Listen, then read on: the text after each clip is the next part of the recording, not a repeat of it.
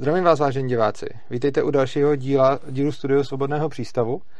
A mojí velkou ctí je tady přivítat uh, zásného hosta Defenze, uh, kterého už se tady jednou viděli, což je mimochodem poprvé, co se za celou dobu existence studia tady vystřídá stejný host, uh, host po druhé. A důvodem je to, že minulé video mělo uh, skvělé ohlasy, Naposílali jste mi spoustu dotazů a my bychom rádi udělali další video, kde budeme ty dotazy zodpovídat a v rámci toho eh, se spousta z vás dozví, co dělat v některých konkrétních situacích. Pro ty, kdo neviděli, eh, kdo neviděli minulé video, tak bych rád Defense představil. Eh, je to asi rodák z Českých Budějovic a má hlavně obrovský weblog, je to www.defense.cz.com a na tomhle weblogu už publikuje neuvěřitelně dlouho. Já jsem to začal číst asi, když mi bylo, asi když mi bylo 15 nebo možná ještě míň. Strašně se mi to zalíbilo a od té doby to vlastně čtu pořád a taky jsem tam asi přes stovku textů napsal. A musím říct, že eh, Defense mě strašně moc ovlivnil, eh, co se týče prostě libertariánství a vůbec, eh, vůbec jako svobody a nazírání na věci. A já se chci zeptat, jestli ještě něco dalšího by si ke svému představení chtěl dodat. Já myslím, že ne. Děkuji tak. každopádně za velmi pozitivní přijetí, jsem ani nečekal. Dobrá, no já děkuji za, za, za tvoji práci a za to všechno, uh, co jsem díky tobě vlastně poznal. Tak a než začneme ty otázky, které nám tady posílali diváci, já je tady mám úplně přesně vytištěný tak, uh, tak jak mi přišly, včetně pravopisných chyb, tak uh, začnu ještě něčím, co bych rád, jednu otázku jsem tam uh, přidal a to je vlastně, proč tohleto celé děláme. Nám pod minulé video, kde jsme vlastně řešili, jakým způsobem neplatit policajtům, neplatit policajtům pokuty po každé, když je po nás chtějí, tak tam spousta lidí psala takové věci jako no, to jste vychcánci, hlavně si chcete ušetřit na pokutách a podobně. A mně to přišlo zajímavý zejména proto, že eh, většinou, když člověk uh, dělá ty postupy, který tady, který tady popisujeme, tak ho to stojí většinou tolik času, uh, že by bylo levnější rozhodně zaplatit nějakou tu pětistovku nebo i, i, i tisícovku na, na pokutě. A já bych tady úplně krátce řekl jako naše motivace, které budou asi možná trochu jiný. Moje motivace je ta, že jsem anarchokapitalista a co by anarchista to beru tak, že stát je vlastně můj nepřítel, který vůči mě používá násilí a diktuje mi, jak mám žít. A já tohle to nechci, a protože stát můj nepřítel, tak čím méně má peněz, eh, tak tím, tím líp pro mě a policii vnímám jako vlastně silovou složku toho nepřítele a nechci se jí z principu podřizovat. Takže to jsou moje motivace, proč to dělám a rád bych se zeptal na tvoje motivace, proč vlastně ty, ty o tom píšeš, píšeš web a věnuješ se tomu neuvěřitelně dlouho. Moje motivace je asi hodně blízká tvojí motivaci, když bych to možná neformuloval až tak, až tak zásadně. Já nejsem jako celým srdcem na straně libertariánů, takže uh, bych byl někde kousek od toho, ale blízko toho. Moje motivace je jiná. Když jsem se tím začal zabývat v roce 2002, tady tou přestupkovou agendou, tak jsem byl v skutku fascinován tím, kolik pokud je rozdaných v rozporu se zákonem, jak často úřady a policie obchází zákony nebo se jim rovnou vysmívají a nedodržují. Myslím, že to je dokonce častější a rozhodně závažnější než to, co občas dělají řidiči. A já jsem, já mám v sobě celkem hluboký cit pro spravedlnost a nesnáším, když se státní moc vysmívá lidem a zneužívá jejich neznalosti k tomu, aby si plnili obecní nebo policejní rozpočty. A to je důvod, proč jsem se do toho pustil. Pokud bychom zvážili jenom ten ekonomický argument, tak myslím, že vyhýbáním se pokutám si ekonomicky aspoň já nějak zásadně nepomohl protože mi to vycházelo ještě hůř než platu klízečky na ministerstvu vnitra. Ale um, určitá morální satisfakce tam je. Já jsem hodně těch případů publikoval, takže si může každý udělat představu o tom, jak to ve skutečnosti funguje a kdo ty zákony dodržuje víc nebo míň. A další věc je, že vlastně ty, pokud vím, tak bezplatně pomáháš eh, celý spoustě, eh, celý spoustě lidí, takže tam vlastně asi ještě máš tu motivaci, že tam je vlastně vidět, že to děláš z nějakého jiného důvodu, protože radíš spoustě lidí. Přesně tak, obracejí se na mě lidi, kteří se dostali do skutečně vážných problémů kvůli tomu, že někde něco nešikovného řekli nebo si na ně někdo něco vymyslel. Já to samozřejmě dělám zadarmo, ani jinak nemůžu.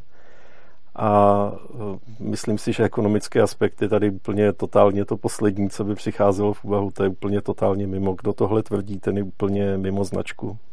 Jo, plus ještě možná bych dodal, že krom toho teda, že uh že na tom nevyděláme eh, finančně, tak ale eh, když nechceme přijít o řidičák, tak eh, to je spíš motivace pro lidi, takže pokud se na hmm. nás kouká někdo, kdo nemá tyhle ty motivace jako my, anarchie na, na mý straně a spravedlnost na tvý, tak i to, že platíte ty pokuty, tak vás potom můžou velice snadno vyboudovat a ani si toho nemusíte všimnout a ani vám to nemusí říct, dokud, dokud k tomu nedojde což znamená, to už jsme tady říkali vlastně minule, že jenom zaplatit pokutu bez ohledu na to, jestli vám teda eh, policajt řekne, že za to budou nebo nebudou body, protože vám může lhát a často to dělají, tak když prostě všechny ty pokuty zaplatíte, tak jednoho krásného dne se můžete uh, probudit a nemusíte už dál moc řídit. A to se netýká samozřejmě jenom nějakých silničních pirátů, to se, týká, to se může týkat úplně každého z vás, kdo, kdo se na nás kouká. Tak a přejdeme k otázkám. Pustme se do nich. První otázka. Asi v jednu ráno mě v nějaký prdeli vyfotil radar, když jsem, měl 50, když jsem na 50 jel 64 tátovým autem. Řidič tam není vidět a tátovi teď přišla pokuta 1000 korun. Mám to platit nebo je to blbost? Jak bys to řešil? Eh, já budu číst jo, jo, ty otázky přesně i včetně těch vulgarit, tak se Já budu dokonce rád, když to přečteš přesně, ono se jo. z toho dá kolikrát dovodit, eh, co se asi tak stalo. Ehm, předpokládám, že to, co tátovi přišlo, je takzvaná výzva k úhradě určené částky, protože otec byl provozovatel toho vozidla. Ehm, výzva k úhradě je něco, co se nachází mimo správní řád. Takže samotnou výzvu nejde nijak rozporovat, na výzvu se dá reagovat třema způsobama. Buď poslat peníze, ehm, nebo zůstat nečinný, potom z toho vznikne úplně běžný řízení o přestupku, No a nebo otec může napráskat svého syna po, po vzoru pavky, což on asi neudělá, takže ve své podstatě jsou tyhle dvě možnosti zaplatit a nebo, um, nebo nechat rozběhnout správní řízení. Důležitý je, že během toho správního řízení otec bude vyzván, aby udal totožnost toho řidiče. On to neudělá a tím pádem se vystavuje riziku, že s ním bude vedeno řízení pro takzvaný správní delikt fyzické osoby, pokud teda to auto nevlastní firma. Správní delikt fyzické osoby provozovatele vozidla. A e, tam je taková zvláštnost, kterou najdeme snad jenom e, v řízení o dopravních přestupkách. Tam je použit konstrukt objektivní odpovědnosti.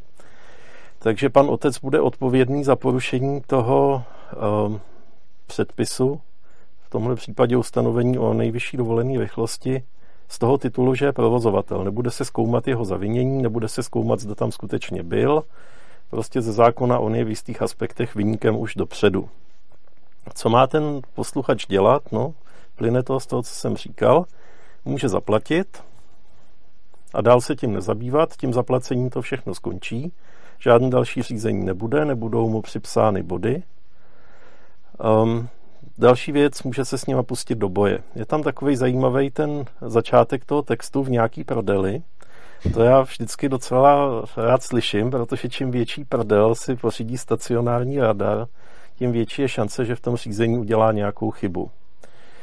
Znám úplně exkluzivní případy prdelí, kde si pořídili stacionární radar, jako třeba Varnsdorf nebo Vestec tady ve středních Čechách, nebo trhový sviny v jižních Čechách, kde si pořídili radar, mysleli si, že na něm budou vydělávat, ale to následní řízení kolikrát tak spackali, že nevybrali od nikoho nic. Takže pan čtenář, když teda absolvuje tu volbu, jestli zaplatí nebo uh, se s ním bude popotahovat, měl by se zajímat o zákonnost toho jejich postupu, jestli náhodou nedělají něco protiprávního. Jestli je to dostatečně velká prdel s dostatečně neskušenýma úředníkama, je velká šance, že je uvaří ve správním, vyžaduje to jistý zkušenosti. Dobrá. Tak, dáme se k další otázce. To je trochu podobná. Naměřili mi 62 ve městě stacionárním radarem. Jak postupovat ve správním? Čím se hájet? Jaká je nejlepší strategie? Hmm. Opět jsme teda asi ve světě výzev. Na tentokrát to došlo tak daleko, že už jsme ve správním, nejspíš teda o správním deliktu provozovatele. U těch automatických stacionárních radarů nevidím tu šanci na, na úspěch nějak moc velkou, protože většinou, jak se do nekonečna to opakuje a těch přestupů je hodně, tak ty správní orgány ty svoje postupy stihly vyladit. Takže si myslím, že šance, že uspěje, je celkem malá. Ale přesto bych se zaměřil opět na zákonnost toho postupu, podíval bych se, jaký vůbec důkazy má ten správní orgán v ruce, jak si počínal v tom řízení doteď. Ono tam často nastává to, že ty úředníci jsou pod velkým tlakem, musí vybírat ty pokuty, plnit plán, ty plány jsou čím dál tím vyšší a oni dělají chyby z toho, že jsou přetížení, nebo jestli se vůbec v souvislosti s úředníkem na dopravním odboru dá mluvit o přetížení, ale prostě dělají chyby z přehlcení různě omezují ty procesní práva těch účastníků, že jim třeba nevedou řádně spis nebo nenechají do něj nahlídnout nebo tam něco pomotají.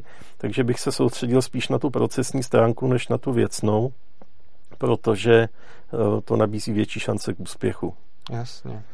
Eh, co se týče té tý věcní, my tady na to asi otázky nemáme, já bych to možná, možná dodal, eh, že ty si právě mluvil o tom, že když je to stacionární radar, zejména v nějakém městě, tak už bude pravděpodobně vyladěný. Eh, nicméně známe případy, kdy to neměří stacionárním, kdy to měří policajti jen tak u cesty a tam ho často třeba položí eh, špatně v rozporu eh, s tím, s technickou dokumentací mm. toho, toho radaru a podobně. Já se tady v tom moc nevyžívám, v tom technickém provedení měření. Oni, to je opět velmi široká problematika, ale šance, že člověk na tom upeče, pokud ta chyba není skutečně zásadní, je taky docela malá. Soudy jim jdou v tomhle hodně na ruku, Ono, když se člověk zabývá podstatou toho měření, hlavně co dělá policie pomocí, pomocí radaru, tak ona je to docela solidní duchařina. Jenže tam došlo k takový zvláštní koalici jednak výrobce toho radaru, což je nejmenovaná česká společnost, policie, správních orgánů a soudů. A oni si velmi vycházejí, vycházejí vstříc. Různě se podporují různýma argumentama, které nedávají ani moc smysl. A třeba tam zavedli fikci, že pokud to zařízení měřilo, tedy dokončilo to měření a pořídilo fotku, takže muselo být všechno v pořádku. Aha. Protože pokud by to v pořádku nebylo, tak zařízení má v sobě nějaký tajemný algoritmus, který rozpozná, že to v pořádku nebylo a, a neprovede to měření. To nemá, odporu, nemá, pod, nemá oporu v žádné dokumentaci k tomu zařízení, to, je, to vyslovil nějaký soud, zjevně ve snaze pomoct jim. A od té doby se to šíří a nenašel se někdo, kdo by to kvalifikovaně napadnul. Um, proto já říkám, že otáčet se pouze na technické stránce provedení měření není úplně moudrý.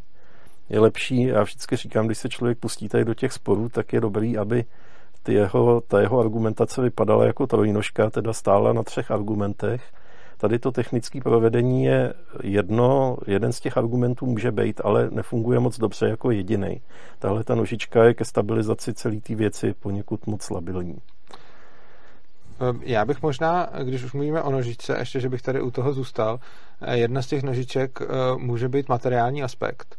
Hmm. A to je něco, co bych možná rád, aby si rozebral, zejména z toho důvodu, Eh, že vlastně spousta přestupků je formálně přestupky, ale ve skutečnosti, a to není, jak si spousta lidí řekne, právní klička a podobně, to je jako doopravdy, že hmm. přestupky nejsou prostě, i když splní ten formální aspekt. Možná teď, teď, to, teď se přesně dostáváme do té konfliktní oblasti, kde už vidím, jak v diskuzi budou čtenáři psát přestupek je přestupek, protože naplnil nějaký formální znak a prostě je to přestupek a je to na videu a tak ho pořádně usmažíme. Ale ve své podstatě přestupek je jednání, který mimo jiných parametrů eh, musí taky ohrožovat nebo eh, ohrožovat nebo poškozovat společenský zájem. Jo? Jednání, který eh, tohle nesplňuje, žádný společenský zájem nemá újmu z toho přestupku, anebo ta újma je tak minimální, že v podstatě je nezjistitelná, tak takový jednání nemůže být přestupkem. Svýho času tady ta argumentace byla velmi populární, ona má něco do sebe, a určitě to stojí za to, aby se na ní dál pracovalo, protože spoustu jednání zjištěných policií, obecníma policiema a tak dále má pouze nějaký formální aspekt a ne materiální. Nicméně soudy a správní orgány se naučili s tím velmi rychle zacházet po nějakým počátečním šoku, kdy, kdy jim soud připomněl, že existuje něco jako materiální stránka přestupku a začali vymýšlet všelijaký celkem fantastický konstrukce k tomu, aby obhájili, že jet 54 ve městě, kde je 50, je velikánský zločin.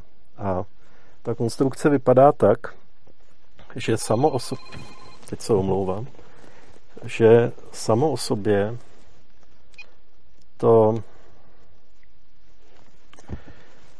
samo o sobě společno, nebo zájem společnosti sám o sobě je to, aby ty předpisy existovaly. Jo? Mhm. A pokud někdo poruší ty předpisy byt bagatelním způsobem, tak ta jeho rychlost jízdy nebyla možná takový problém, ale to, že eh, nedodržel ty předpisy, na kterých má společnost zájem, to je ten problém. Jo?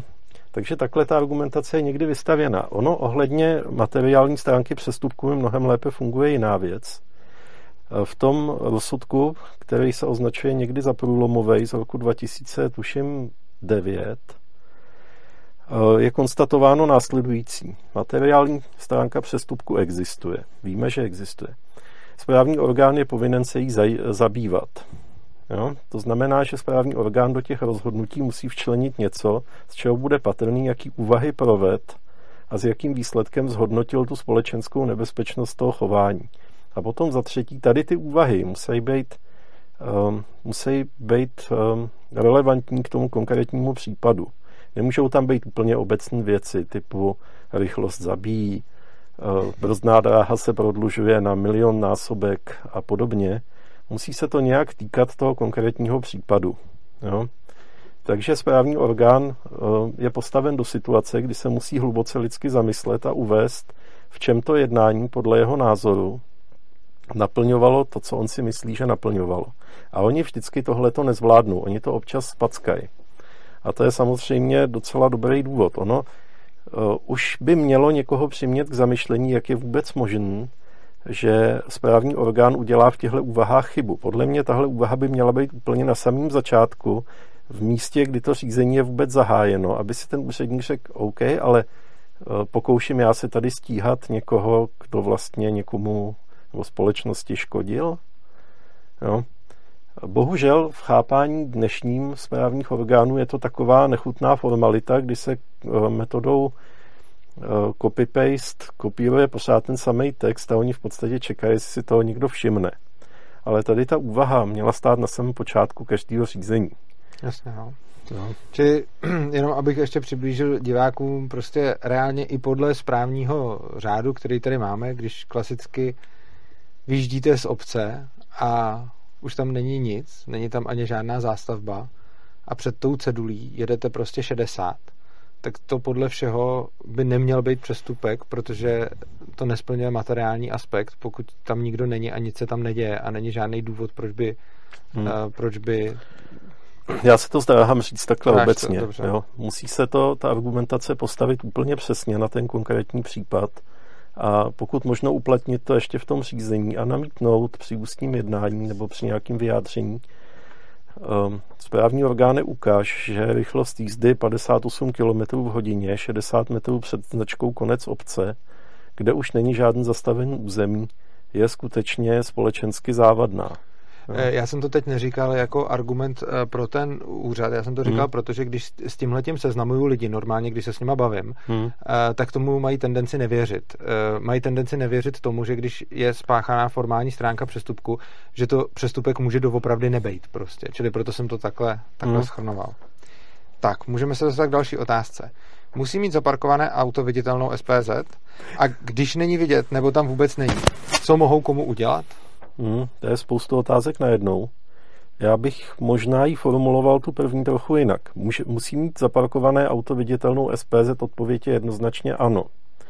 Když ji ale řeknu, položím otázku, plyne nějaká přestupková zodpovědnost z toho, že zaparkované auto nemá viditelnou SPZ, otazník? To je trošku něco jiného, ne? Chápem ten rozdíl. Tak tam, tam musím říct, na základě svých poznatků, neberte to úplně stoprocentně, ale s velkou mírou jistoty, že ne. Protože... K tomu je ta druhá otázka. Hmm. A mhm. když není vidět, nebo tam vůbec není, co mohou komu udělat? Co mohou komu udělat? Jo, skvěle, dobře. Ten pokračování. Um, co mohou komu udělat? Řidiči neudělají nic, protože řidič je postižitelný pouze tehdy, když řídí vozidlo, jehož registrační značka je zakrytá, pozměněná a tak dále. Takže on neřídí, auto je zaparkované, takže tahle větev odpadá. Pak je tady provozovatel. Ten má taky nějaké povinnosti, ale já si myslím, že ani provozovatele nejde, nejde postihnout za to, že je ta SPZ zakrytá. Um, otázka je, co je to zakrytá pro tyhle ty pro tenhle ten účel já si vybavuju takovou záležitost, že třeba na ní je položená lepenková krabice, nebo je před ní nějaký takový ten stojan s reklamou, nebo něco takového, aby nebyla čitelná tím fízlovacím autem od Eltoda. A teď ten provozovatel samozřejmě on o tom nemusí vědět, to za A, že tam někdo takovou věc postavil, a za B, i když tam tahle ta věc stojí, tak to nějak nesnižuje čitelnost té SPZky. Ono to snižuje její čitelnost jedním specifickým způsobem čtení těch SPZ, který si magistrát zvolil, a to je to fízlování těma kamerama. Nic nezakazuje tomu řidiči toho fízlovacího auta vystoupit a jít si tu SPZ přečíst, nebo zavolat strážníky, aby se na ní šli podívat. Takže ona, ta SPZ zůstává čitelná, jenom mezi tím fízlovacím autem a tou SPZ se objevil nějaký faktor, který fakt není v dosahu toho, toho provozovatele. Myslím si, že provozovatele by šlo trestat, kdyby tu SPZ odmontoval. Potom No to bych se chtěl zeptat, co kdyby si někdo, nebo kdyby prostě stálo někde auto, teď by z něj někdo odmontoval SPZ a ono by se nevědělo kdo, mm-hmm. je, je s tím posti, je postihnutelný provozovatel, musí on zajišťovat v každou chvíli, že tam je SPZ? Ne, ne. Um, Což znamená, že kdyby odmontoval a nikdo by ho u toho neviděl, tak oni mu musí dokázat, že ji odmontoval? provozovatel není oprávněný provozovat vozidlo, který nemá SPZ. Teď, teď se dostaneme k tomu formální versus zavinění. Jo? Takže nesmí provozovat auto, který nemá SPZ. To je fakt. Na druhou stranu, když někdo mimo jeho vůli odmontuje z auta SPZ, On o tom nemůže vědět, není zavinění. On to neudělal úmyslně, vůbec o tom neví. Neudělal to z nedbalosti, protože o tom vůbec neví. Pokud ho u toho nechytnou za ruku, nebo se nikdo nepřizná, že ho tam poslal, tak podle mě ho nemají za co usmažit. Jenom jedna věc je důležitá, to je taky výsledek judikatorní činnosti našich soudů. I auto stojící nehybně na ulici ve veřejném prostranství je provozovaný. Mm-hmm. Jo? Každý si spojí provozování s tím, že auto jede. Nicméně naše soudy byly opačného názoru provozování vozidla, i když stojí. Jo? Takže všechny povinnosti provozovatele uh, platí i vůči stojícímu vozidlu. Jasně. Tak. Podal jsem pozdě odpor proti naměření rychlosti obecním radarem závorce 60 km v hodině. Protože se na trvalé adrese nezdržuji a po vhození dopisu do schránky bylo na podání odporu jen 8 dní. Teď mi z krajského úřadu přišel dopis, kde píší, že kvůli pozdními, pozdnímu podání odporu je rozhodnutí v příkazním řízení pravomocné a tak dále. Mám ještě šanci s tím bojovat? No, je to pozdě podaný odpor. Ten úřad ho zcela správně ho předal krajskému úřadu. Ten pisatel může udělat jenom jednu věc, pokusit se zažádat o prominutí zmeškání úkonu podle paragrafu tuším 41 správního řádu, kde uvede nějaký důvody, z jakého důvodu to nepřevzal. To s tou trvalou adresou není moc šikovný. Bylo by lepší, kdyby nalezl třeba nějaký doklad, že byl na služební cestě, nebo něco, co je méně předvídatelný, protože to s tou adresou trvalého bydliště on věděl dopředu, vlastně to akceptoval, že se zdržuje jinde a nejspíš by s tou žádostí neuspěl. Mm-hmm. No. Dobrá, tady je další otázka, kterou jsem dostal a bohužel už se mi ne, ne, nedařilo tazatele chytit a Defense mi sám řekl, když jsem mu ji poprvé poslal, abych ho nakontaktoval, že by mu hmm. rád pomohl. Takže tohle je zajímavý dotaz, ale bohužel. Pokud se na nás uh, tazatel dívá, uh, tak se můžete ozvat buď Defensovi, anebo mě a já, já mu to předám, nebo se rozvíte asi rovnou, rovnou jemu. A jo, to bude dotaz. lepší. Urzo, z videa jsem pochopil, že jsem asi v prdeli. Pro jistotu se stejně ještě zeptám. Vyšly mi amfetaminy v testu, v závorce, nic jsem nebral. Krevní testy mi nenabídly, ale prý jsem je odepřel. V závorce, určitě jsem je neodepřel, neptali se, neznal jsem to. jsem teď v hajzlu, nebo s tím můžu ještě něco udělat? Otázka. Je tam. Je tam, no. Je tam. Um, bez znalosti detailů to těžko zodpovím nějak, uh, nějakým způsobem, za který bych jako se nestyděl, ale uh, pokud budeme mluvit úplně obecně, já předpokládám, že on tam něco podepsal, že podepsal policajtům takovej ten papír, co se sepisuje na místě, jmenuje se oznámení přestupku a tam si nějakým způsobem nechal podstrčit informaci, že eh, odmítá eh, lékařské vyšetření. Jo. Je to velmi častá věc. Já pomalu každý týden se dozvídám o jednom případu, kdy to policajti takhle na někoho navlíkli, zejména od okamžiku, kdy jsme publikovali společně s mobilitou to video opatřeným komentářema, no. ve kterém jsme rozebrali postup jedné policejní hlídky Střebíče a vypíchli jsme tam takový ty hlavní triky, co zkusili na toho, na toho řidiče.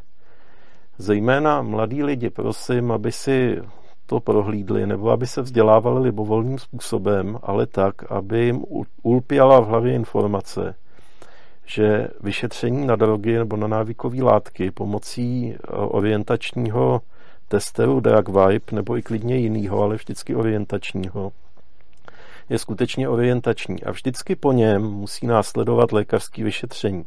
To není nic, o co byste měli žádat. To je něco, co musí udělat policie z úřední povinnosti. Jenže ono se jim nechce do té nemocnice jezdit, protože tím ztratí zbytek směny. A tak to většinou zkoušejí nějak zaonačit.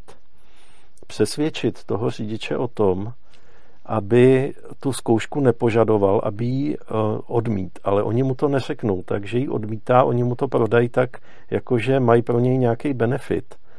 Um, my to nějak zařídíme, my to nějak napíšeme, to se vyřeší na úřadě. Nic takového nedělejte. Vždycky po pozitivním vyšetření na návykové látky jeďte k doktorovi. Ten čas, co do toho vložíte, eventuálně peníze, peníze se dají dostat zpátky, eh, čas, co do toho vložíte, bude velmi dobře vynaložený. Eh, k tomu ještě, jestli neznáš jméno toho článku, ve kterém to vyšlo, já jsem ho čet a přišel mi opravdu dobrý, eh, ten, kde bylo to video vložený a kde se to přesně rozebíralo. Jestli si nespomeneš aspoň trochu, aby jsme to mohli říct a lidi to mohli vygooglit. Z hlavy ne, ale je to na Twitteru Road Fence. Jo. A je to, myslím, docela dobře k nalezení. Dokonce některé ty přestupkové pojišťovny se toho hodně chytily, takže mm-hmm. se mhm. to docela šířilo po internetu. Já za sebe taky určitě doporučuji, hned když jsem to viděl, tak jsem to, tak jsem to rozeslal, tak jsem to rozeslal svým známým, protože tohle je poměrně, tohle je poměrně zásadní.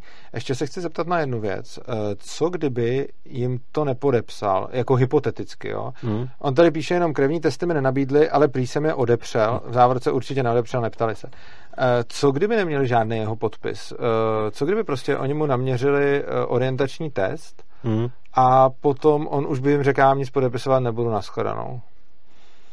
Hmm, ani tak to není moc dobrý, protože oni si to vzájemně dosvědčí. Aha, jo.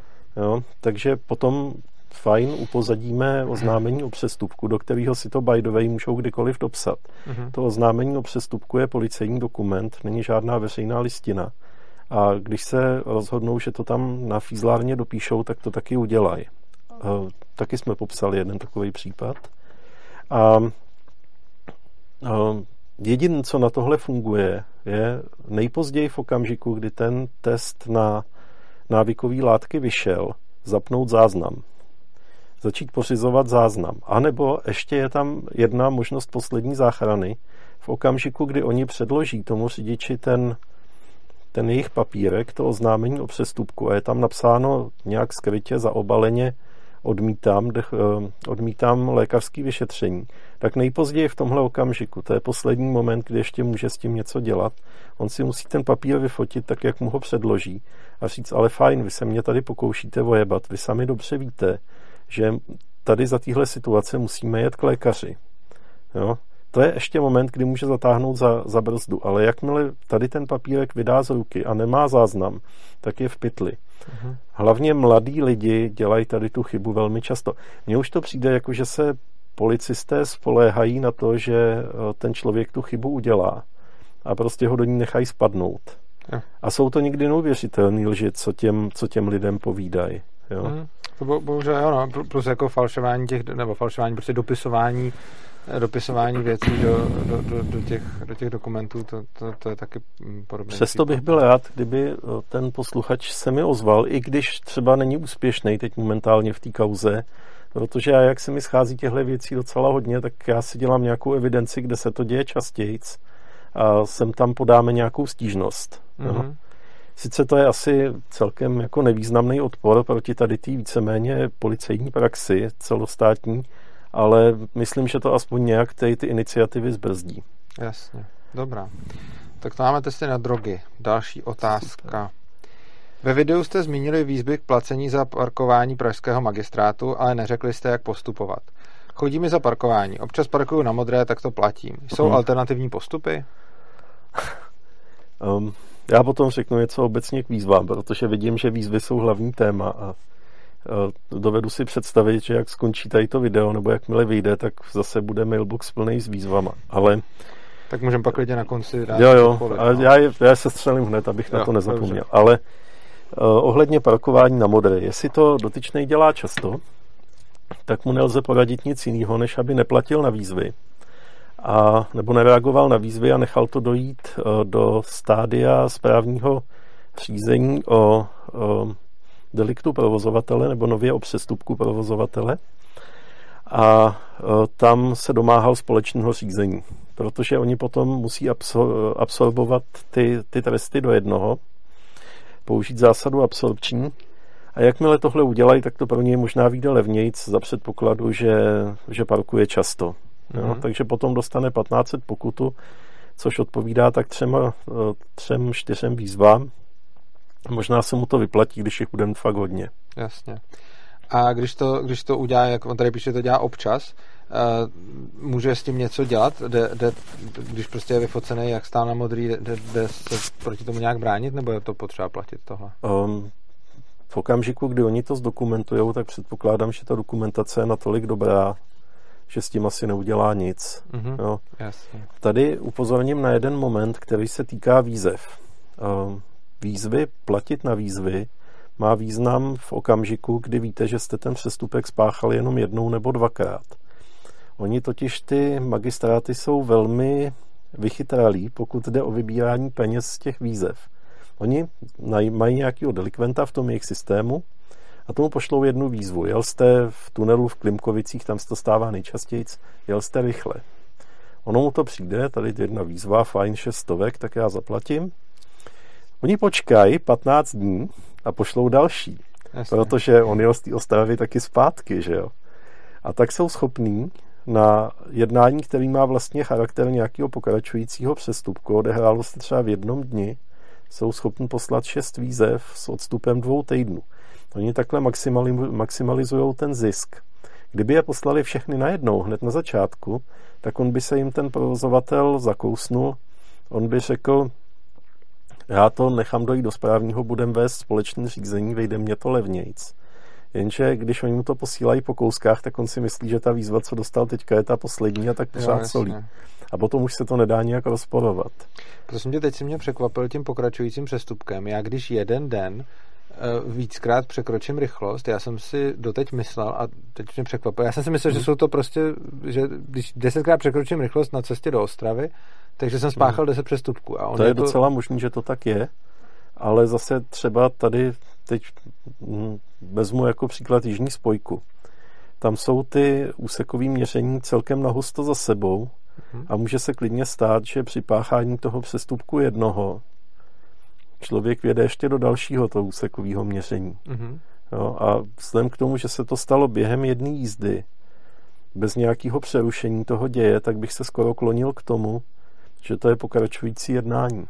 Jo, ale ty si říkáš, že jel někdo do Ostravy a zpátky, tak tam... Já, jsem, hm, no. já jsem říkal, že to má skoro charakter toho jo, pokračujícího. Jo, jo, jo. Chápu. Není to mhm. od něj daleko. Jo, rozumím, dobrá.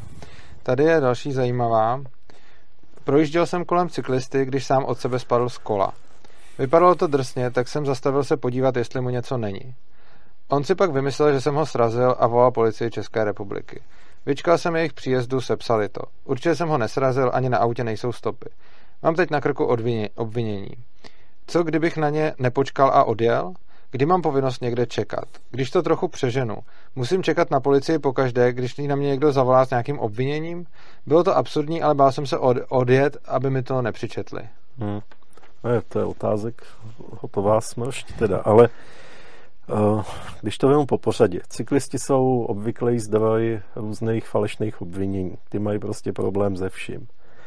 Um, řidič jako nebo pán jako řidič je povinen se trvat na místě nehody. Pravděpodobně to byla nehoda, nikam se nevzdalovat, takže to, že tam zůstal, je jedině dobře. Kdyby odjel, um, mohli by mu to přičíst kýži, nebránil by se jenom tomu obvinění s cyklistou, který spadnul, ale taky by se musel nějak vypořádat s obviněním, že ujel z místa nehody. Možná, nevím. Jo? Každopádně nic nepokazil, když se rozhodl tam zůstat, i tu důkazní situaci jeho to vylepší. Uh-huh. Že na autě nebyly stopy, není příliš podstatný, protože dopravní nehodu se zavinit i tak, že žádné stopy na autě nejsou. Vys pan Lacina by mohl k tomu něco říct. Ehm, kdy, kdy obecně, jestli musí vždycky tam setrvávat, ano, pokud se jedná o dopravní nehodu, tak by tam měl setrvat. Je to ve finále i v jeho zájmu, protože lepší je dokazování, který se děje za vaší přítomnosti než, než někde jinde. A lepší je mít jedno obvinění než dvě, nehledě na to, že těm lidem, co ujedou od nehody, je většinou nasazovaná taková ta maska a sociála a nikdo si nevybaví, že když za mnou někdo někde spadnul cyklista a domlátil se, že o tom vůbec nemusím vědět, protože nejsem povinen sledovat pozor, provoz za sebou. Takže tím taky nic nepokazil. Co byla další ta otázka? To jsou asi možná všechny. Co kdyby na ně nepočkal a odjel a kdy mám povinnost někde čekat? Když to trochu přeženu, musím čekat na policii pokaždé, když na mě někdo zavolá s nějakým obviněním? Když na něj někdo zavolá policii s nějakým obviněním, tam pokud se nejedná o obvinění z trestního činu, tak si může jet po svým. Jestli se někdo tamhle někde rozhodl něco udat policii, tak je to jeho problém. Jenom tady v případě těch eh, různých nehod eh, se zraněním a podobně, tam se snadno dá dostat do takové situace, že bude potom ten dotyčný nařčený a obviněný z toho, že neposkyt pomoc. Jo. Jo, protože samozřejmě cyklista si s odstupem času vzpomene, co měl všechno zhomožděného a zlomeného a oběhne ty svoje doktory, ty mu to samozřejmě všechno napíšou a najednou z ničeho nic. Eh, ten člověk bude muset čelit obvinění, že mu neposkyt pomoc. Jasně.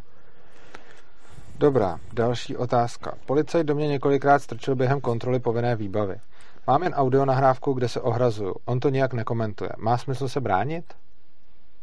Hmm. Um, několikrát strčil. Já nevím, to zase vyžaduje vědět, co se tam přesně odehrálo. Nemyslím si, že ten policajt byl sám od, sebe tak agresivní, i když uh, oni bývají agresivní, nebo ty jejich vedou, to jejich vedení to v nich podporuje často. Ale um, několikrát strčil. On, ten policajt se k tomu nevyjadřoval, takže je to pouze, jsou to nějaký výkřiky na nějaký nahrávce. Podal bych na něj stížnost, ale nemyslím si, že má šanci na úspěch. Ten člověk to nejspíš dělá často, proto to taky nechal bez komentáře, ví, jak se v tom pohybovat. Stížnost bych podal jenom, jenom kvůli tomu, aby příště toho nechal. Hmm. Ono to není pro něj nic příjemného, i když tu stížnost ve finále odložej, tak eh, eh, pro toho policajta není nic příjemného dostavit se ke svýmu seniornímu fízlovi, nějakému veliteli a vykládat mu tam, co se vlastně dělo a proč se to dělo a proč se chová, jak se chová, taky je to součástí jeho složky. Takže bych podal stížnost a nečekal od ní moc. Jo. Mimochodem, když si říkal, že nestrkají sami od sebe, mně už se to jednou stalo, že strkal sám od sebe pravděpodobně v důsledku mýho vzhledu, protože mi říkal, že jsem kromaňonec. A, a, a, a, a to je na stížnost, jak když vyšli. A, a, a strkal do mě u toho. tak, uh, natočili mě... Další otázka je, natočili mě, jak projíždím stopku. Neuvedl jsem vozidlo úplně do klidu, ale téměř ano. Hlavně jsem ale úplně jistě viděl, že na hlavní nic nejelo. Ta stopka je tam zbytečná. Jde s tím něco dělat? Hmm, nic, nic z toho, co je v té otázce uvedené, mu nepomůže. Že je tam stopka zbytečná, si může myslet, ale bohužel tam je a řidič nemá žádný oprávnění zkoumat, jestli ta značka je tam oprávněně a opodstatněně. Takže tady ten argument bohužel ze správního vypadává. Měl uvést vozidlo do klidu, neuved, sám se k tomu přiznal. Mimochodem, takovýhle lidi by nikdy neměli mluvit s policií, protože on se tady úplně jako totálně doznal, jo? ale to nevadí. Říká, že téměř uvedl. téměř uvedl znamená, že nestálo, že jo. Um, takže na to to taky nepůjde uhrát. Že ho natočili je taky špatně, protože to nestojí jenom na jejich svědectví. Takže eh, tady v tom případě jediné, na co se dá spolíhat, je, že ten záznam je dostatečně špatný na tom, aby se na, něj, na něm dalo poznat, eh, co na něm vlastně je, což z těch jejich čínských kamer je docela možný. A jinak se s tím nedá dělat nic. Ten jeho hlavní argument teda je, tady píše, hlavně jsem ale úplně jistě viděl, že na hlavní nic nejelo, ale to... To je, to je fajn. Já to oceňuji, že se tam vůbec podíval, protože jsou lidi, co důsledně zastaví na stopce, nepodívají se a pak se rozjedou. Ale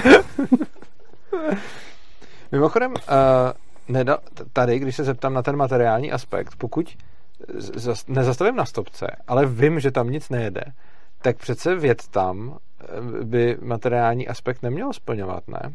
Tady použiju přesně to, o čem jsem mluvil. Takže nějakým nějakou logickou smyčkou se dopracují k tomu, že společnost tady v tom případě měla zájem na tom, aby tam řidiči zastavovali, protože v daném místě jsou špatný rozhledový poměry a myslím, že tady se to ani materiálně nevyvíjí dobře.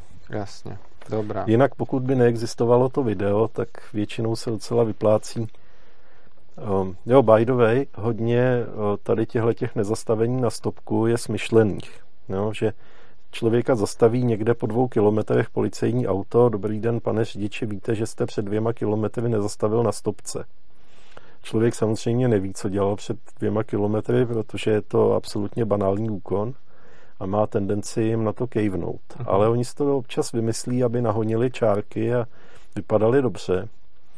A pokud neexistuje video, tak bych, eh, bych tady tomu asi kladl odpor, protože to stojí jenom na jejich, na jejich výpovědích. A když se dostanu do takovéhle situace, jak většinou se začnu ptát, na jakou část vozidla jste se dívali, odkud jste se dívali. A najednou vyjde najevo, že uh, stáli někde, kde vůbec to vozidlo nemohli vidět třeba. Mm. Jo? Nebo že se dívali na takovou část vozidla, která, ze který se nedá dovodit, jestli stálo nebo jelo, protože logicky se dá tady za těchto okolností dívat pouze na kola. Nebo udělají nějaký úplně jiný zprasek, uh, během toho řízení a toho člověka se podaří z toho dostat. Pokud vás zastaví policajti a tvrdí, že vás někde viděli, nezastavit na stopce a je to daleko od toho místa, co jste teď, tak to na vás nejspíš zkoušej. To je, dobrá, to je dobrá poznámka. E, jinak řekněme, že by si to teda vymysleli a řekněme, že by ale měli důvěryhodnou krycí story. Jsou tam dva a řeknou, že se oba koukali na kola a že tam prostě stáli a že, že to viděli. Je, jak myslíš, že by tohle dopadlo? No, ještě je dobrý mít v autě kameru, to každému doporučuju. Jo. Měli jsme jeden případ, tam jsem byl jako spolujezdec v autě, kdy zastavila řidiče městská policie a pane řidiči, nezastavil jste na stopce, někde pět kilometrů daleko, jedeme za váma, což taky nebyla pravda. A já jsem udělal jednu věc, takhle jsem zvedl ruku a namířil jsem na tu kameru a zeptal jsem se, jste si jistý? A tím to celý skončilo. Dokonce myslím, že ta kamera ani nebyla funkční. A oni něco chvilku tam mektali, ale bylo vidět, že se, že se z toho snaží uniknout a to byl konec. Hmm, zajímavý. Jak mám reagovat na otázku? To píše asi někdo, kdo, kdo nás eh, čte, nebo tak. Jak mám reagovat na otázku? Pane řidiči, víte, proč jsme vás zastavili? To je voda na tvůj mlín. No, jo, jo, určitě. Um, já myslím, že tahle otázka je asi nejzbyt, nejzbytečnější věta v lidské komunikaci. Um, jak mám vědět já jako řidič, proč mě policista zastavil? Ale tahle otázka plní určitý účel. Ona vás má přepnout do jiného módu, abyste začali šrotovat, jako co jsem zase kde vyved. A já doporučuji každému, aby na tuhle otázku vůbec nereagoval, nebo řekl ne. Úplně bez zájmu, bez jakýchkoliv emocí protože eh, po téhle otázce většinou následuje takový proces, který končí nějakým, nějakým obviněním z nějakého jednání, ke kterému vy pomůžete. Jo? Protože jak člověk začne mluvit, tak začne dodávat těm policajtům nějaký materiál, který oni proti němu použijou. Jo, taky touhle otázkou si fízlové eh, víceméně oťukávají toho člověka, zjišťují jeho reakce když na ně prostě nějaký cholerik vlítne něco jako polipte si prdel a takový prostě, tak už sám jim nabije ten kanon, ne? protože yes. oni ví, jak ty konflikty stupňovat. Když někdo začne tam před nima a pane strážníku a snad to není tak zlý a podobně, tak ten je taky zranitelný, protože tomu bude snadný něco přišít. Takže jediné, co se dá udělat za těchto okolností, je prostě přejít do takového to ignore módu, ne. Jasně. Tím to pro mě skončí. Já na tohle většinou neodpovídám vůbec, mm. teda, no. Váš návod po nehodě nemluvit s policií nebude fungovat, protože se zákona máte jako řidič povinnost poskytovat policii součinnost. To hmm. není ani otázka, to někdo psal takovouhle připomínku. To se objevilo, tuším, i v tom diskuzním fóru pod tím, pod tím prvním videem. Hmm. Já jsem to potom přestal číst, tak nevím, jak se tady to vlákno vyvíjelo. Nicméně je to důležitá věc a je to taky věta, kterou hodně řidičů uslyší po nějaký nehodě. A Tady je důležité upozornit na jednu věc. Ano, um, řidič má povinnost po nehodě poskytnout součinnost. Ta součinnost může spočívat v tom, že třeba pojede někam autem nebo zpřístupní to auto hasičům k odpojení baterie nebo něco takového. Ale ta součinnost nezahrnuje to, že bude vypovídat, protože právo nevypovídat je jedním z ústavních práv a není možný jen tak obejít ústavu tím, že do nějakého sparchantělého zákona o provozu na pozemních komunikacích se včlení tahle věta. Pokud by to mělo takhle fungovat, tak asi můžeme zapomenout tu ústavu, můžeme rovnou vzít a ji hodit do koše.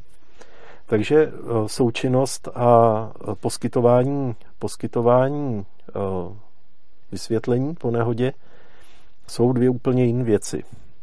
Nenechte se přesvědčovat od policie, vy nám to musíte říct, my to musíme sepsat, protože vy jste povinen poskytnout součinnost a když neposkytnete součinnost, tak vám dáme pokutu. Žádný takový. Součinnost může zahrnovat spoustu věcí, ale ne vypovídání. Stejně tak to je uh, s prohledáváním vozidla. Ona si policie osvojila v posledních letech takovou zvláštní zálibu fotit vnitřek vozidla po nehodě protože samozřejmě tam v postup, postupem toho řízení může najít něco, co se dá použít proti tomu řidiči, že jo. A někdy jsou to fakt šílené závěry, co z toho vypadávají. Ale zase je důležitý vědět, že um, policie má oprávnění prohledávat vozidlo za celkem specifických okolností. Pátrání po osobách, zbraních, předmětech z trestní činnosti. Tuším, že je to všechno v paragrafu 42 zákona o policii. A ku podivu tady v tom výčtu schází dopravní nehoda. Dopravní nehoda není rozhodně důvodem k tomu, aby nějaký policajt vám šmejdil vevnitř v autě. Um, ale když ho tam pustíte, tak on to klidně udělá. Měli jsme třeba případ, kdy uh, srazil řidič nějakou lesní zvěř, protože ty škody na autě byly celkem značné, tak zavolal policii. Policie přijela, všechno to nafotila, byli celkem v pohodě vyfotili si pozici těch ovladačů světel a blinkerů a všeho a správní orgán potom si povšiml, jo, pravděpodobně už ty, policaj, ty policajti mu to oznámili, že ovladač světel je v pozici tlumený, znamená ta páčka k sobě u většiny aut. A z toho eh, bylo konstruováno obvinění, že ten řidič jel rychleji, eh, než eh, aby mohl zastavit na tu vzdálenost, na jakou vidí. Protože on řekl, že jel 90 a do svých dálkových světel je asi 60 metrů a na tu vzdálenost by nezastavil. Aha, a on si k tomu pomohl sám, že jim to nechal nafotit. Takže po nehodě zamknout pusu, zamknout auto, udělat, co chtějí s výjimkou vypovídání a šmejdění v autě. Já bych k tomu ještě dodal, a to je věc, kterou říkám vlastně i všem svým blízkým hmm. a neustále to do nich hustím, nevypovídat máte právo nejenom po nehodě, nevypovídat máte právo kdykoliv. Je to vaše ústavní právo, je to v listině základních práv a svobod, můžete nevypovídat, můžete neposkytovat, uh, můžete neposkytovat uh, informace nejenom jako proti sobě, hmm. ale můžete nevypovídat i, i vůči svým blízkým, abyste je nepoškodili. A je strašně důležité si uvědomit, že úplně cokoliv, za jakýchkoliv okolností, když vás policajti čapnou, a něco po vás chtějí, tak vy jim to nemusíte říkat, protože jim to vždycky můžete říct později. Takže ať uděláte úplně cokoliv, prostě, ať vás někde jako vezmou a bude to hrozný, prostě, budou na vás mít všechny důkazy, prostě právě jste přijeli mateřskou školku, cokoliv. Máte, jako, a ne, nebo ani se to nemuselo týkat auto nehody, prostě bylo to hrozný, udělali jste něco strašného. Teď máte nějaký svědomí, chcete, abyste za to byli potrestaný, OK. můžete to docílit tak, že jim to samý řeknete za den, za dva, za tři, za týden prostě, až rozmyslíte, jako která by je. Není žádný důvod jim něco říkat teď konc, protože cokoliv jim řeknete, tak už zpátky nevezmete, ale cokoliv jim ještě chcete říct, tak jim můžete říct kdykoliv a můžete to tam kdykoliv dodat. Tam vůbec nefunguje, neexistuje žádná situace, kdyby byla potřeba, abyste to hned v tu chvíli, protože čím horší věc pácháte, tím víc budete ve stresu. Budete se za to sami vinit, budete se cítit hrozně a v tu chvíli, kdy se cítíte hrozně, když jste emoční, když jste v šoku, tak cokoliv tam na sebe vyblejete, bude špatný, protože v takových chvílích si často mozek i doplňuje sám jako konstrukty, že vy věříte tomu, že jste něco viděli, protože se to tam doplníte, protože se zrovna cítíte nějak a nemůžete o tom jako přemýšlet s chladnou hlavou a cokoliv jim v takovéhle situaci řeknete, tak pak už nemůžete vzít zpátky. Oproti tomu, když se uklidníte a uděláte to samé rozhodnutí kdykoliv jindy, za den, za dva prostě, po konzultaci s blízkým a s právníkem, s kýmkoliv, tak potom jim klidně můžete říct prostě, jo, srazil jsem mateřskou školku a chci do životí prostě a dostanete ho. Ale v momentě, kdy jako v momentě, kdy tam jste v, tý, v tom stresu, tak to prostě nedělejte, protože proto neexistuje žádný ani jeden rozumný důvod vypovídat v tom stresu hned prostě. Tak. Přesně tak, bych mohl podepsat celý. Já každému doporučuji, máme takový ty společenský vzory, ne? Tak jsou nám předkládan policisté velmi často jako vzor odpovědného a zodpovědného chování. Doporučuji každému, aby se zajímal ve zpravodajství v televizi o to, co dělají policisté po dopravní nehodě a co dělají, co vypovídají, protože to je velmi inspirativní. Většina z nich nevypovídá, to už musí být hodně velký idiot, aby něco na sebe řekl. A když už se rozhodnou vypovídat většinou eh, s právníkem za zády, tak to většinou vypadá tak jako jel jsem eh, starým rozbitým Volkswagenem stovkou po sněhu, vezl jsem čtyři lidi a najednou se přede mnou objevil kamion. Jo? To je skutečný případ, který se stal. A najednou se přede mnou něco objevilo. On se snaží, když už ví, že ta uh, celá situace v tom řízení stojí absolutně proti němu, tak se snaží z toho aspoň vyndat zavinění a vytváří představu, že najednou před něj někdo přines kabinu z kamionu a omlátil mu jí auto. Jo? Takhle oni se k tomu staví a potom se nechte přesvědčovat někde po dopravní nehodě, to se musí sepsat, to je vážná věc, to musíte nám něco říct, teď to je nehoda, vůbec na to nereagujte. Největší chyby vznikají z toho, že někdo něco řekne na hmm. místě nebo před svědkama. Velmi špatně. Ty jsi psal, uh, tuším, uh, článek o tom, jak někdo uh, couval u obchodáku na parkovišti a tam byly dvě ženský, který tam měli dítě a to dítě bylo nízký a on to dítě, nevím, jestli ho prostě rozhodně do něj narazil. Přejel ho, Přejel ho. Posledně jsme to tu diskutovali. No, jo, to, jo, tak to mám špatnou paměť, to nemusíme, nemusíme znovu otvírat. No. Může v tom minulém díle je to docela dobře podobně. Jo, dobře, to, to si pamatuješ dobře a já takhle zapomínám. Tak. Uh, jak postupovat při obvinění, že jsem za jízdy telefonoval? um, jo, taky se to stává. Uh, má to některé symptomy podobné s tou stopkou taky se vám může stát, že vás ničeho nic zastaví policejní hlídka. Pane řidiči, vy jste, my jsme vás viděli, že jste za jízdy telefonoval. Jo, většinou ještě udávají nějaký místo, který je poměrně daleko od toho uh, místa, kde stojíte teď. V tomhle případě platí výjimka z toho, co já vždycky říkám, nic nepodepisujte. V případě, že víte, že jste netelefonoval, jste si tím absolutně jistý, a víte, že to obvinění je nesprávný a nespravedlivý a vymyšlen, tak je třeba do toho jejich oznámení o přestupku napsat, že s tím od samého počátku nesouhlasíte a že to není pravda. To je, um, bohužel to vzchází zase z judikatury, kde nějaký chytrý pan soudce usoudil, že um, právo mlčet už asi neexistuje, nebo jeho hodnota klesla, no, právo být pasivní a prones větu, kdyby s tím nesouhlasil, tak by něco řekl. Takže upřel právo nám být pasivní, takže nebuďte pasivní a pokud s tím nesouhlasíte, tak to hned nechte zaprotokolovat. Je to jednoduchá věc, člověk s tím nemůže nějak uškodit. Pokud nesouhlasíte s tím obviněním, nechte to jít do správního, policajty předvolají jako svědky a tam je třeba znevěrohodnit tu jejich výpověď. Tradičně se ptám na věci, jak vypadal ten telefon, kde to bylo, odkud jste se koukali a zase v nadpolovičním procentu případů se ukáže, že oni na to buď neumí odpovědět, anebo uh, jsou tam velikánský rozpory v těch výpovědích. Jo? Uh, třeba jeden říká, stál jsem tam a, a kolega byl vedle v autě a kolega říká, že se díval z místa, který je o 500 metrů jinde. Jo? Takže pokud neměli extrémně velký auto, tak uh, to asi nebude v pořádku. Jo? Jiná věc je, pokud jste telefonoval, skutečně vás viděli, a potom se asi nedá nic dělat.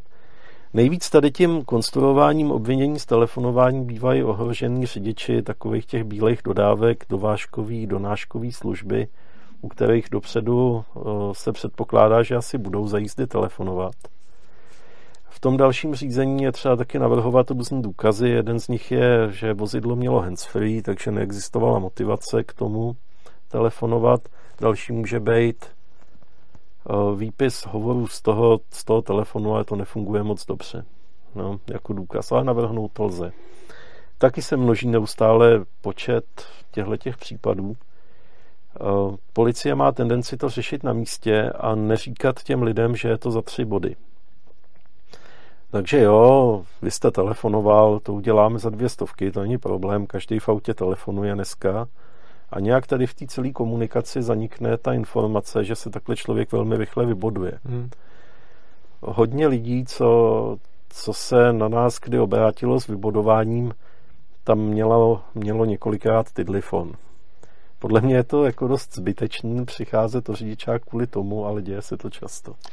Mně ještě napadla jedna věc. Hmm. Já teda za, já jsem s tímhle tím nikdy problém neměl.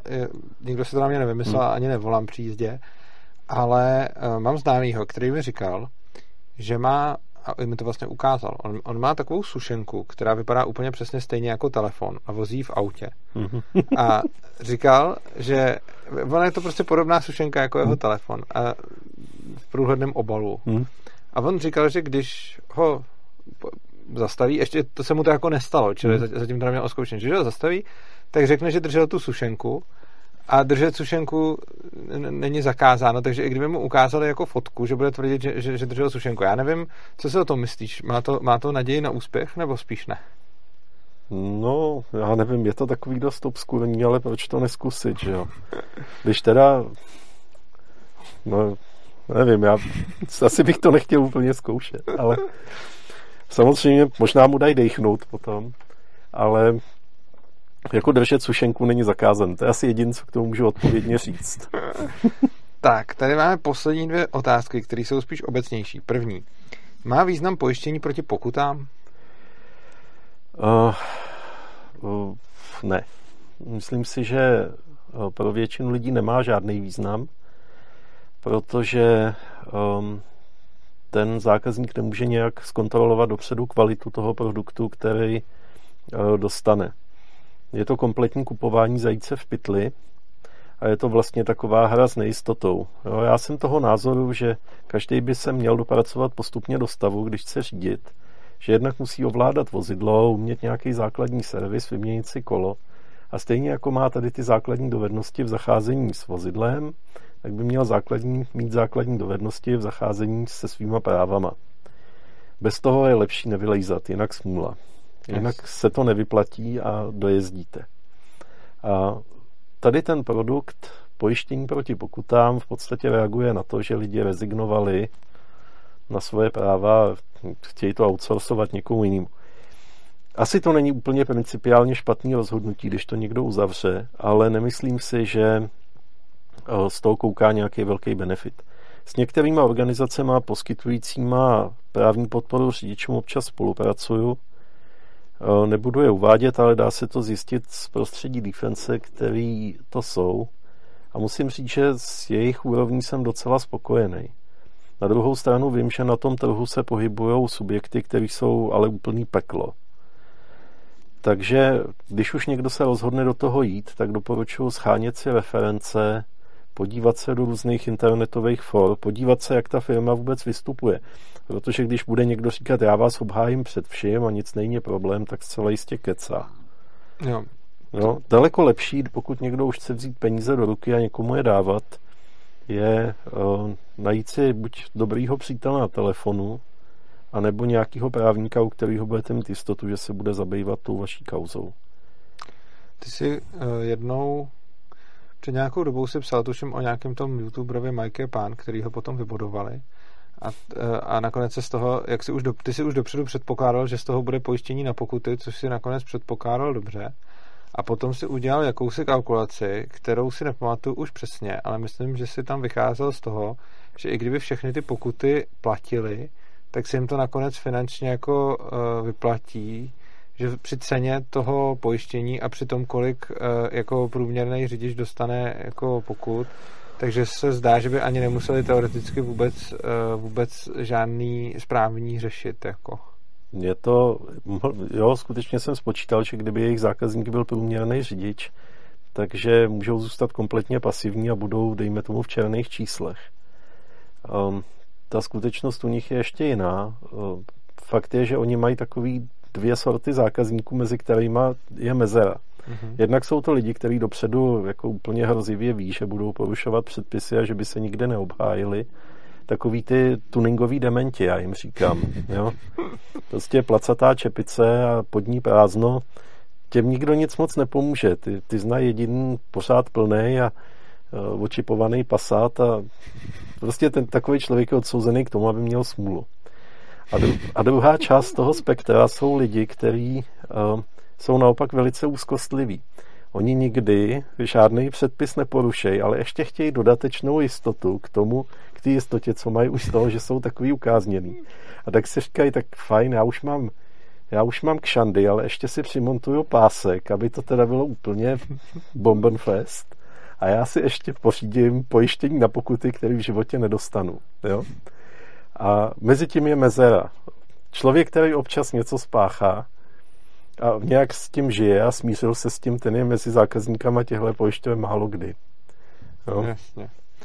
No a poslední otázka se malinko uh, trošku možná podobá té první.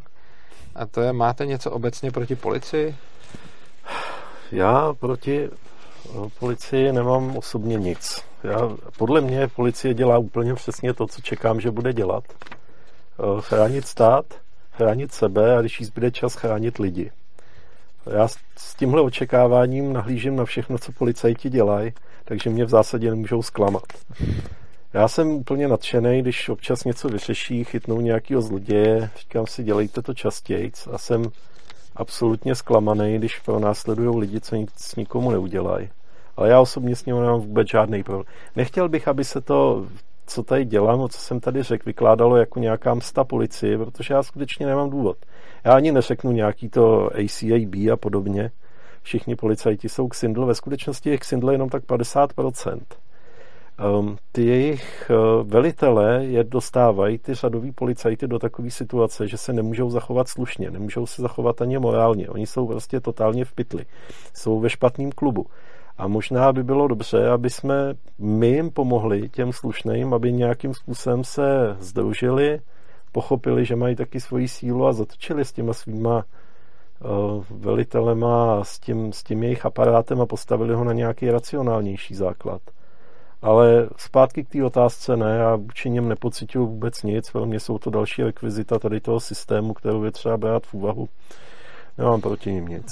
Já bych možná lehce nesouhlasil s tím, jak říkáš, že ACB ne, protože spousta těch policajtů je postavených nadřízenými do situace, to je sice pravda, na druhou stranu si myslím, že oni tam nemusí být, že jo? takže já bych se jako nešel dělat práci, kde jsem jako nadřízeným postavený do situace, kde se musím chovat jako šmejt, že jo. Hmm, což to jo, ale zase já je potkávám u správních řízení a vím, že spoustu z nich to jsou vážně stupidové. No. Yes. Oni, oni nemají vůbec ponětí a to je třeba kluk, něco vyrost někde tamhle na vesnici, um, teď zjistil ke svému velkému překvapení, že rukama se neuživí hlavou se neuživí, no tak kam půjdem? No tak půjdem k policii. A tam najednou všechny tyhle problémy pominuly. On má nějakou kariéru před sebou, ví, že když bude plnit úkoly a sbírat čárky, že ho budou povyšovat. ten jeho svět je celkem dobře naplánovaný.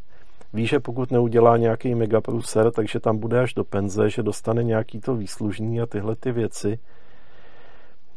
Ty lidi tam totálně splývají a i když sami třeba ve své podstatě nejsou zlí, tak oni si nedovedou po nějakých pěti letech představit, že by šli dělat něco jiného.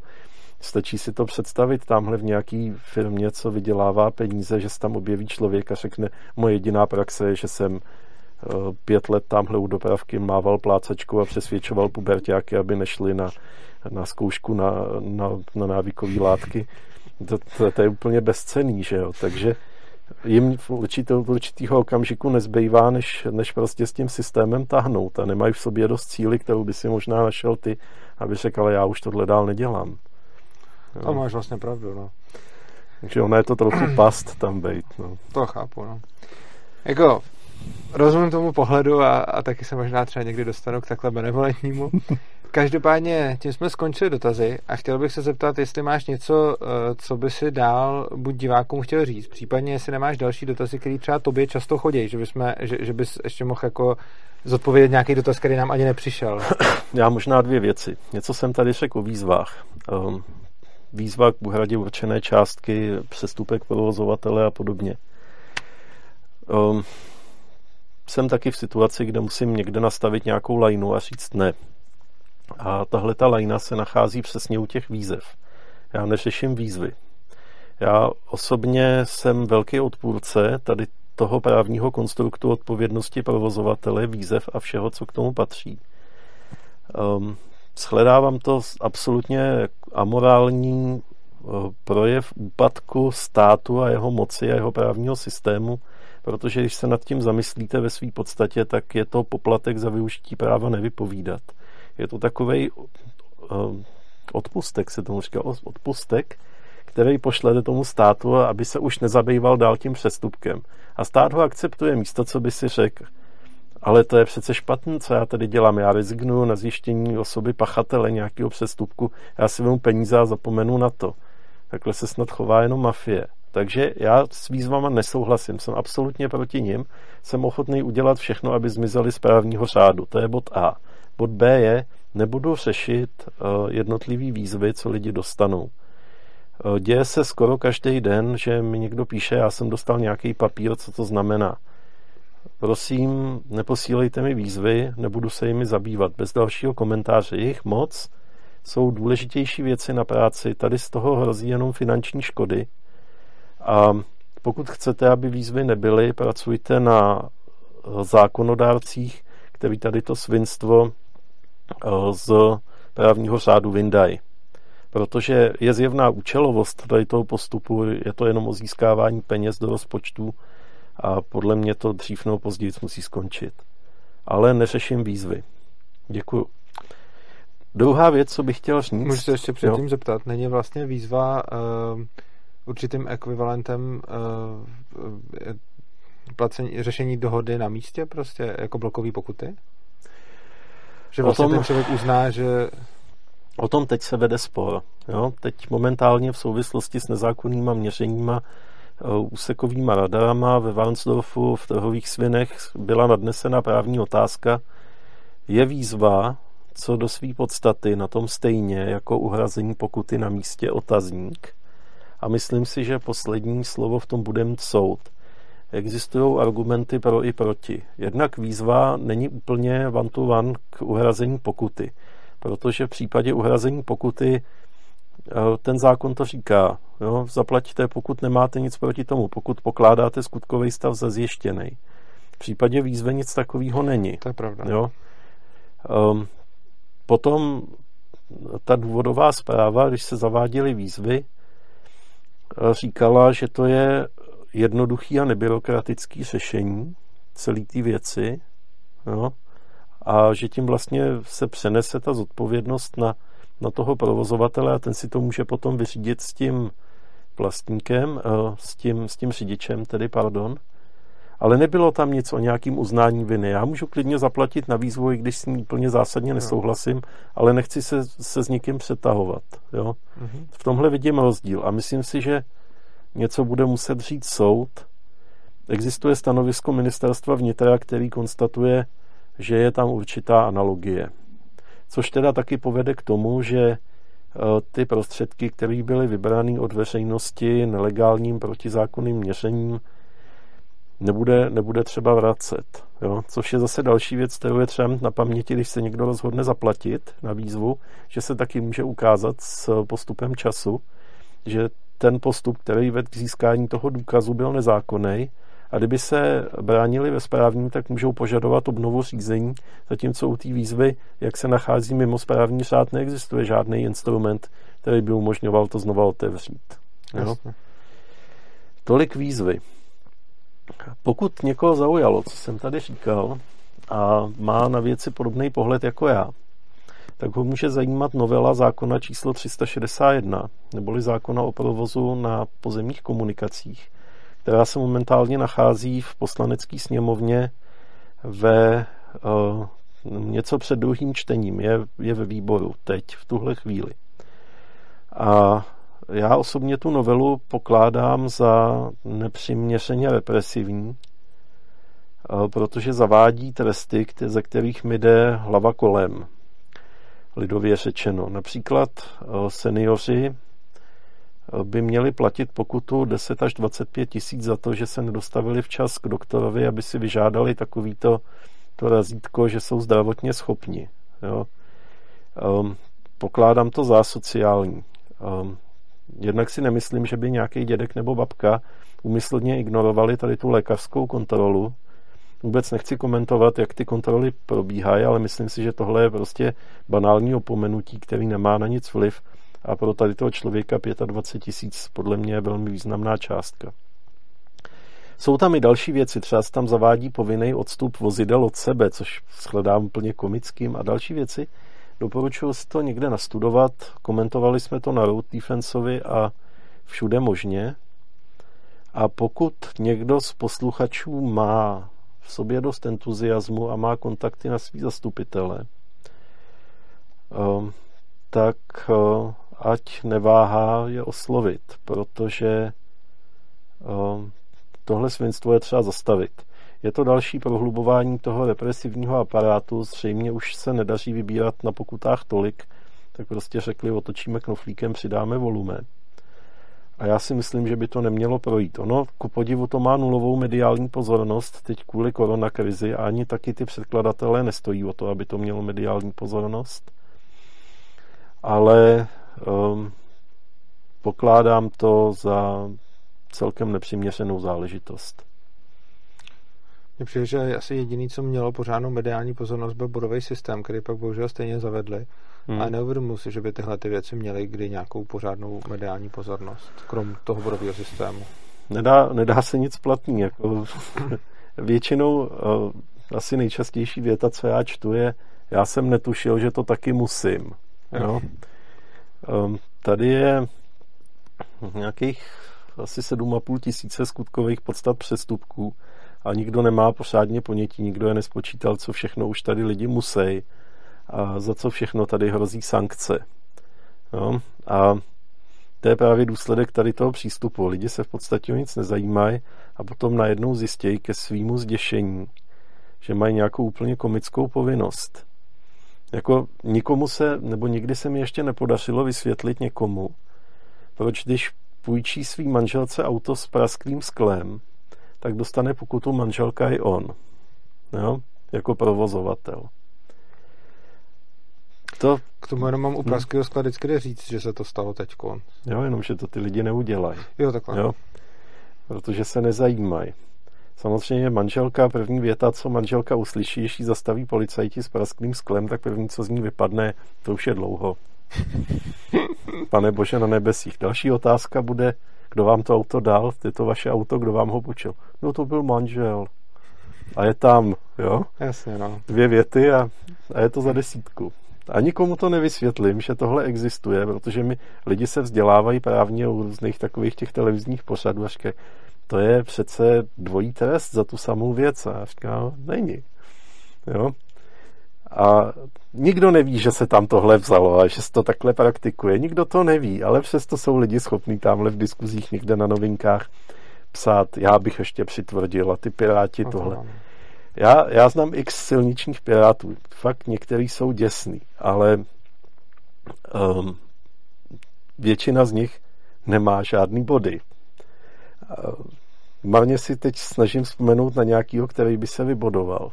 A pak znám spoustu slušných lidí, kteří se vybodovali kvůli úplným hovadinám.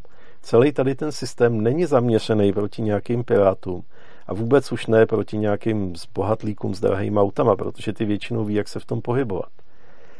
A celý tenhle systém je zaměřený proti lidem, co jezdí každý den autem do práce a za nákupama a s rodinou. To je třeba chápat. K tomu bych ještě dodal, když jsem mluvil o hmm. prasklém skle, obecná, obecná rada, pokud máte, nějakou, eh, pokud máte nějaký defekt na, auto, na autě, ať už je to světlo nebo sklo, eh, nebo cokoliv, tak eh, pokud se vám to stalo během té cesty, když jedete, tak, tak prostě s tím nemůžete nic, tak s tím nemůžete nic dělat a není to, není to pokutovatelný. Takže oni by museli dokázat nejenom to, že to tam teď máte, ale taky, že když jste do toho auta sedali a, a jeli jste, že, že, to tam, že to už tam tehdy bylo, mm. což se dokazuje špatně. Jak už tím kdo naloží, je, je, je na vás, ale pak strašně záleží samozřejmě na tom, co jim, co jim řeknete, když se vás na to začnou ptát. Univerzální rada, název minulého videa, nemluvte. Jo, bez té informace, že ta vada tam byla přítomná v okamžiku, kdy ta jízda započala, Eh, nevzniká žádná přestupková odpovědnost, ale přesto se najdou po každý znova a znova lidi, kteří řeknou tu debilní větu, já vím, to už tam bylo, jo, protože to je zase ta mentalita, já se chci omluvit. Mm. Jo, přišel pán v uniformě, oblíbená hláška černé tepláky, no, černý pyžamo. Přišel pán v uniformě, něco mi tady vytýká, já se chci omluvit, chci se udělat hezký. A tak plácnu první hovadinu, co mě napadla, v tomhle případě věta, to už tam bylo to úplně k ničemu, je to nepodstatný a uškodí to. Důležitý je, že vy ani nemusíte říkat, eh, že to tam nebylo. Vy, ne, vy když neřeknete nic, tak oni vám musí dokázat, že to tam bylo. Jo? Čili jako i žádná informace je, je, je v tomhle případě, takže to vlastně koresponduje Maximálně, s tím, co říkali, Přesně. Když chce někdo být slušný a komunikativní, tak může říct, ano, děkuji za upozornění. To je všechno. Přesně jo, nemusí jako nějak zásadně odmítat nebo přejít do mute modu ale můžu říct, jo, já vám děkuji za upozornění. Fajn. Můžu, můžu pokračovat v jízdě. První věc, jestli máš ještě nějaký častý dotaz, který ti chodí, krom těch, co jsme tady četli, e, protože si tím můžeš ulevit svýmu mailboxu, když to řekneš tady, tak to třeba přijde míň. Já, já čím víc toho řeknu na všelijakých možných, tak tím víc toho chodí, takže já jsem pokračoval, považoval za důležitý říct to s těma výzvama, protože jo ve finále eh, nejsem na to sám, mám různé spolupracovníky, co mi s tím pomáhají, ale eh, ty výzvy by nás vážně zahltily. Dobrá. A další věc, velmi důležitá pro mě je teď ta novela, zajímejte se o to lidi, nenechte to být. Už shledávám závadný i ten stav, že policie ovlivňuje, jak budou vypadat zákony. To asi by se nemělo stávat nikde jinde, vyjma v nějakých banánových zemích. Ale jinak nic speciálního nemám. Okay. Um, leží mi na srdci ten, ten případ s tím člověkem, co se nechal vmanévrovat do toho odmítnutí zkoušky. Jestli nějakým způsobem chce s tím pomoct, tak ať se ozve. Nepište mě, pište rovnou defenzovi, protože já bych vás stejně, já bych vás stejně akorát přeposílal. Uh, chceš si udělat nějakou reklamu na nějaký svůj projekt, který máš, nebo já nevím, Nemám, já, já, jsem, já jsem rád, že to všechno funguje tak, jak to funguje děkuju za, za přízeň, kterou mám i tady na tom kanálu, který úplně tak přesně nezapadá do toho defense. Eh, děkuju za to, že jste shlédli minulý video v takovém hojném počtu, to jsem vážně nečekal. Eh, dokonce to má víc hlédnutí než šmucler, teda, což jsem už vůbec nečekal. A jo, děkuji vám za pozornost, děkuji za příležitost, že jsem mohl k vám mluvit. Děkuji speciálně tobě, že si mě sem vzali, to unikátní příležitost. Tak jo, uh, můžete číst Defense, když se tam podíváte, je to www.defense.cz.com, není to defense.cz, je to takhle. A pak je ještě Road Fans, uh, kde se, který se zabývá, to je prostě web, který se zabývá jenom tím, co jsme tady řešili. Pokud se vám uh, naše video líbilo a chcete podporovat Svobodný přístav nebo další videa, tak dole pod videem najdete v popisku naší bitcoinovou a jetcoinovou adresu a bankovní spojení, kam nám můžete poslat peníze za, za, za to, co děláme. Dále budeme opravdu rádi, pokud tohleto video rozšíříte co nejvíce lidem, vašim známým a podobně, protože si myslím, že tohle to může fakt pomoct. Jsou to konkrétní otázky a odpovědi, co dělat v případě, že někoho pokutujou, že, že se prostě k někomu chovají nespravedlivě a čím víc lidí tohle to ví, tím líp. Tohle to nemusíte ani posílat jenom anarchistům nebo libertariánům, ale tohle se hodí vlastně úplně každému napříč jako celým politickým spektrem. Zároveň budu rád, pokud někdo z diváků udělá takovou tu časovou osu na každou tu otázku. To je hrozně dobrý. Jak občas, když se na to koukáte, tak mi pak uděláte časovou osu, kterou já vložím do toho videa a ono to tam potom udělá ty odkazy. Tady u toho videa si myslím, že by, to bylo, eh, že by se to vyloženě hodilo, takže pokud si s tím někdo dáte tu práci, tak za to budu moc rád. Dál budu rád, pokud nás budete odebírat, protože to nás bude motivovat dělat další videa, takže pokud se na nás občas koukáte, tak když dáte odběr, tak, tak, eh, nás, tím, tak nás tím taky podpoříte a budeme veselější mysli. A poslední věc, kterou můžete udělat, pokud se vám tvorba svobodného přístavu líbí celkově, a sledujete nás třeba už delší dobu a protože vidíte, že neděláme jenom videa, ale děláme přednášky, jezdíme po školách, i když teď v době korony míň, pořádáme konference, snad v únoru bude konference o vzdělávání, pokud nám ministerstvo zdravotnictví dovolí. Pokud všechny tyhle ty aktivity chcete podpořit, tak zase v popisku videa link opristavu.urza.cz, kde se můžete stát trvalými pravidelnými přispěvateli svobodného přístavu, což je nám dobrý zejména k tomu, i když byste posílali malinkou částku každý měsíc, tak můžeme plánovat a můžeme vědět, co si můžeme dovolit, co si můžeme kupovat, co můžeme připravovat, co všechno musíme dělat na koleni a na co si třeba budeme moct zaplatit nějaký lidi, kteří to umějí dělat líp než my profesionálně. Takže já vám moc krát děkuju za sledování videa, mějte se krásně a uživejte si života.